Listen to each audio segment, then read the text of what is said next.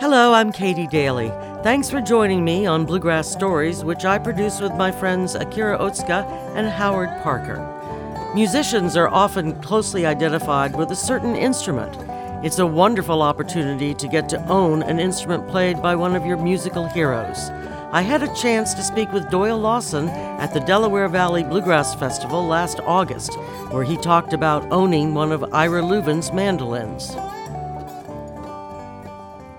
Doyle Lawson at the uh, Delaware Valley Bluegrass Festival in Woodstown, New Jersey. He's just finished uh, the set and the festival is closing down.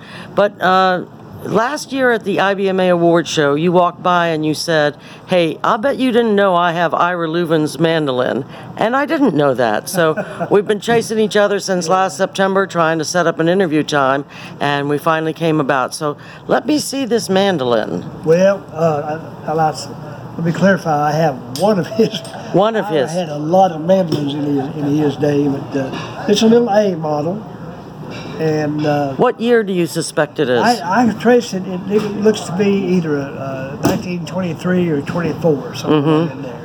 Best I can figure out, and uh, the serial numbers were really crazy. But look at the truss rod, uh, because before uh, 22, they didn't have truss rods.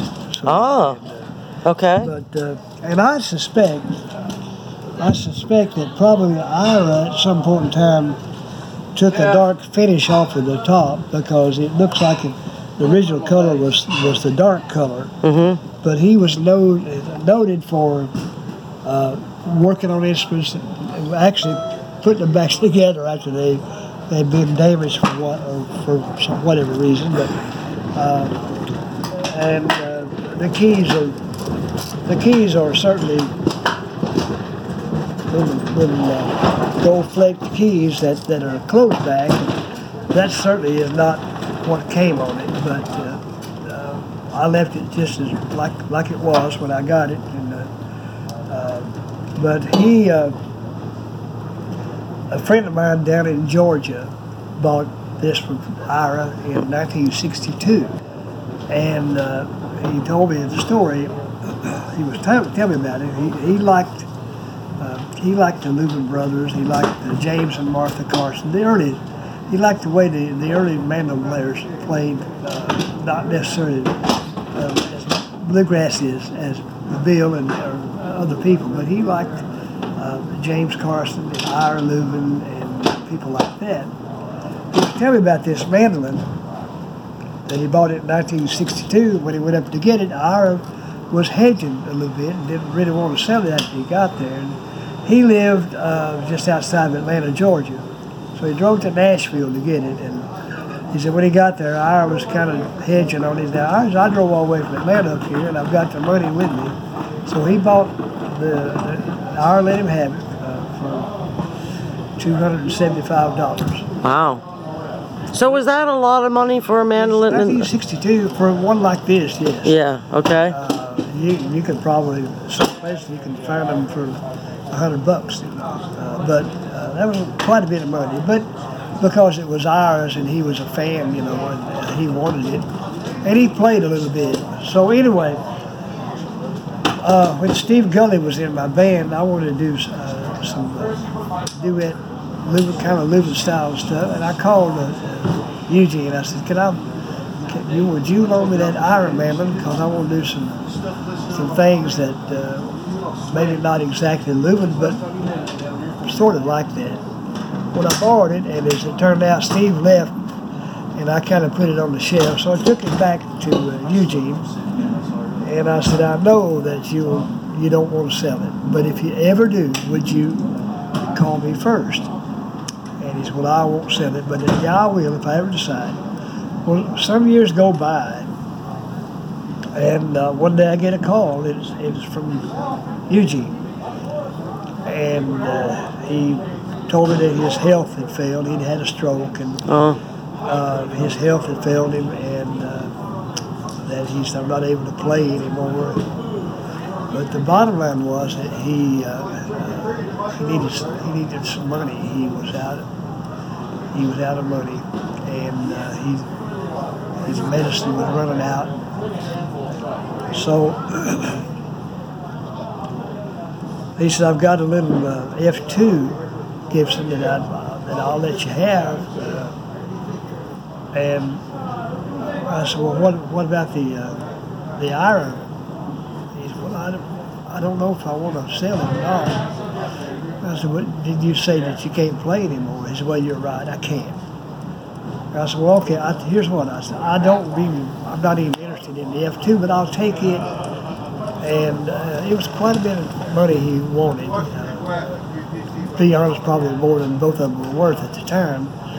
I said, I'll tell you what, I'll, I'll, uh, I'll give you the money, but I'll, I'll, if you sell me the Ira, because I'm going to flip the F2, I won't keep it at all. And uh,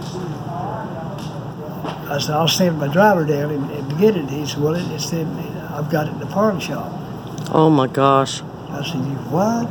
He said, yeah. He said, they're both in there. I said, well, how much did they give you for them? He said, well, they gave me $600 for both of them.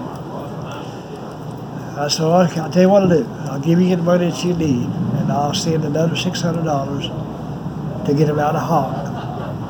So I, I had two drivers at the time, and I told them what to do. I said, go down and go to his house, get him, take him, get him out of Hawk, and then give him this money. So uh, that's how I wound up with it. Well, were you holding your breath the whole time till they got it out of that pawn shop? Yeah, I was scared that it, that that would be gone. Right. So, uh, but they, they went and got it, and uh, and uh, Eugene uh, he passed not too long after that. That's sad. And uh, but he uh, he was a great guy. He loved he loved the early music. Uh, he sent me a lot of uh, radio programs by the, the old Swanee River Quartet and James and Martha Carson when, when they were on at WSB in Atlanta, Georgia.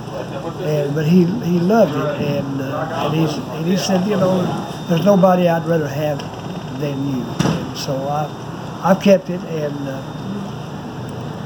I hadn't had it too long, I guess, when uh, when I did. Uh,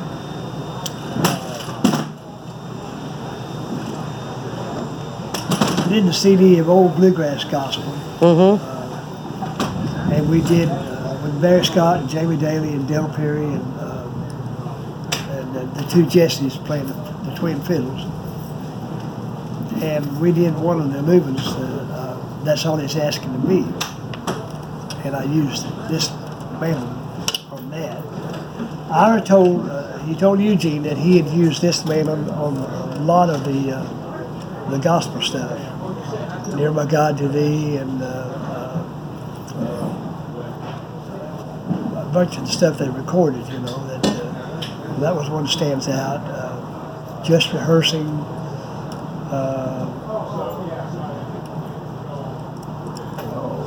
A whole bunch of them. I can't remember all of them, but yet. Uh, so I wanted to use it on that song, and, and then uh, sometime later, Steve Gulley called, wanted to know if I would do a song with him on the, uh, I guess his first solo recording. He said, uh, you know, he said, when I came down to rehearse or try out for the job, his dad came with him, and he said, you and me and Dad sang uh, "Near My God to Thee," and he said, I want, would you do that with me on the record? I said, sure. And I said, I'll go you one better. I'll bring that uh, the Iron Man with me. So I used it on that one too. And I've used it on uh, some other stuff. I can't remember what. Every chance I get, I use it. You know, it's uh, it's a A model, and it's you know the we didn't like them because they had a short scale and they're they're harder to play down here because of the cramped, space. But it, this is a sweet little sounding.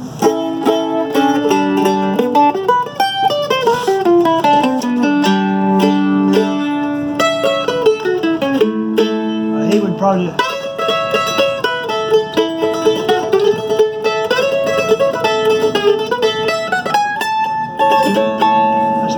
Way he played, you know. Then he would do. Uh, uh,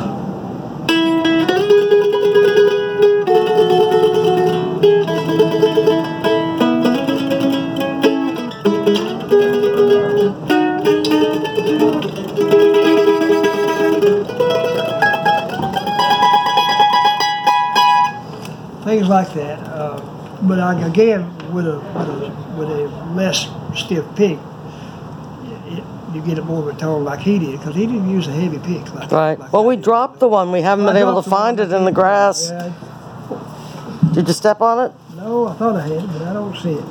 Well, we'll find it No, before it you matter. head out. I've got plenty of them, but uh, I noticed you have a Kleenex or something back here. What is that? well, in the studio you get overtones Right? from from here to the bridge sometimes.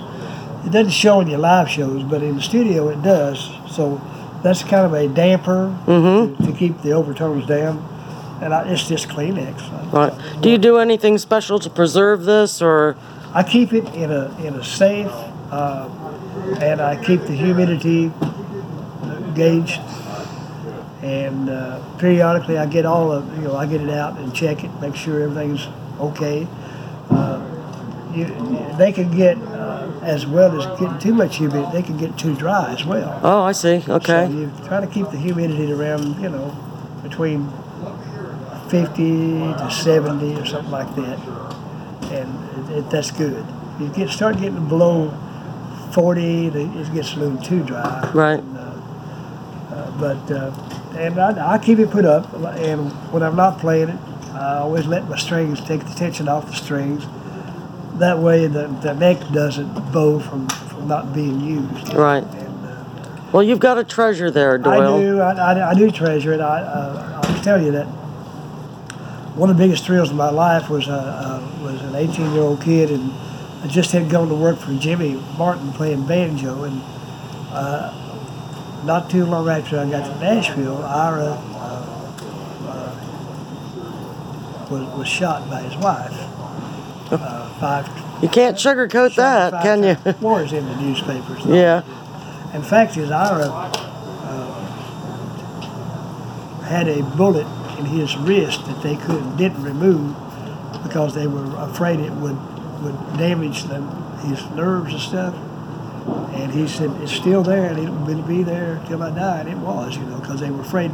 You know, back then, today they could probably say, "Oh, it's no problem," but 1963 wasn't quite as advanced as it. But I, uh, but I was uh, Jimmy. I stayed with Jimmy, uh, with him, and uh, one night he, he said, "I'm going down to the hospital to see Ira Louvin. You want to go with me?" Well, see, I was, I was such a big fan of the Louvins when I heard uh, uh, the Weapon of Prayer, and then uh, when the Korean War came along, they had from Mother's Arms to Korea, which was big, you know, especially in my part of the country.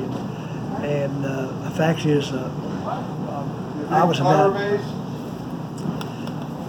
six or seven years old, and uh, my little brother and me and a couple of other kids, and people would, would ask us in church if we would sing from Mother's Arms to Korea Wow. because a lot of the, the young men uh, that I Were serving. were serving, including my brother, you know, and some cousins. And one of my brother's best friends uh, went to Korea and never made it back. And, uh, uh, then one, another uh, local, uh, he uh, he was MIA, and they never accounted for him to this day. And, uh, but uh, but so I, I love the Louvin Brothers, and of course then up until uh, when I stopped dreaming, they Ken Nelson didn't want them recording. The Ira Charlie wanted to do some secular music. You know. Ken thought it might hurt their their, their career, but they came up with uh, they, they got that uh, when I stopped dreaming, uh, and that he let him do that one, and that that was the one that that, that allowed him to continue on. You know, but again, I was.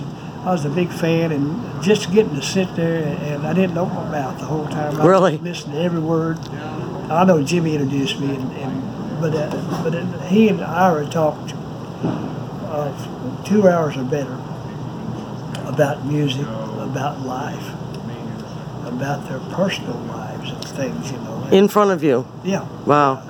Did he have any words of advice to you as a I listened to what he had to say, and while he didn't probably direct him to me, uh, I can see where uh, get, getting on the wrong track would be certainly detrimental to, to your health, your happiness, career. mm-hmm. Uh, but I remember him saying that, that, that he was was going to clean all that up. He, he said, I used to get mad, and after the Opry, I'd go down, and then, then on the lower part of Broadway, the old the old bridge across the Cumberland River. Mm-hmm. And he said, I'll walk out on that bridge and take the mandolin case and off, just throw it off the bridge. Things like that, you know. He said, I'm not going to do that anymore, you know. But, you know, it, it's, it's documented that Ira was a, was a tortured person, you know. But what a talent.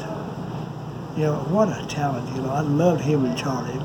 I, I got to know Charlie quite well, and, and I, I treasure that friendship. And Charlie, Charlie never he had a great career after Ira, and he separated, but he never got over Ira. Right. If it, and I always thought if Ira had lived, that he and Charlie would have gone back together. But uh, because up until the very end, Charlie talked about Ari, he called him Ari, Mm-hmm. and, uh, but. Uh, uh, to me, and, and we've got a lot of great brother duets, but I always thought that Iron Charlie was just the best. Right. Well, I certainly appreciate your sharing this with us. Uh, let me look at that once again. Okay, yes. Well, it's, it's a sweet little man. I love to play it, and it's uh, it's not made for what I do all the time, but but on special stuff, and it's a it's a super little mandolin, and the, the, the history behind it. Uh, just to, for me, every time I, when I pick it up and I get to hold it, I I think about Ira, and, and you know he he played this, you know, and it.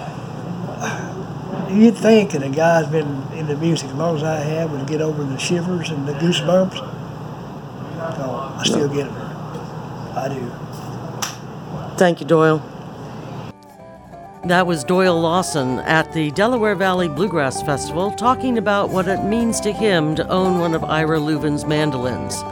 A video of this interview first appeared on bluegrasstoday.com. You can see it there today. I'm Katie Daly. Thanks for listening to Bluegrass Stories.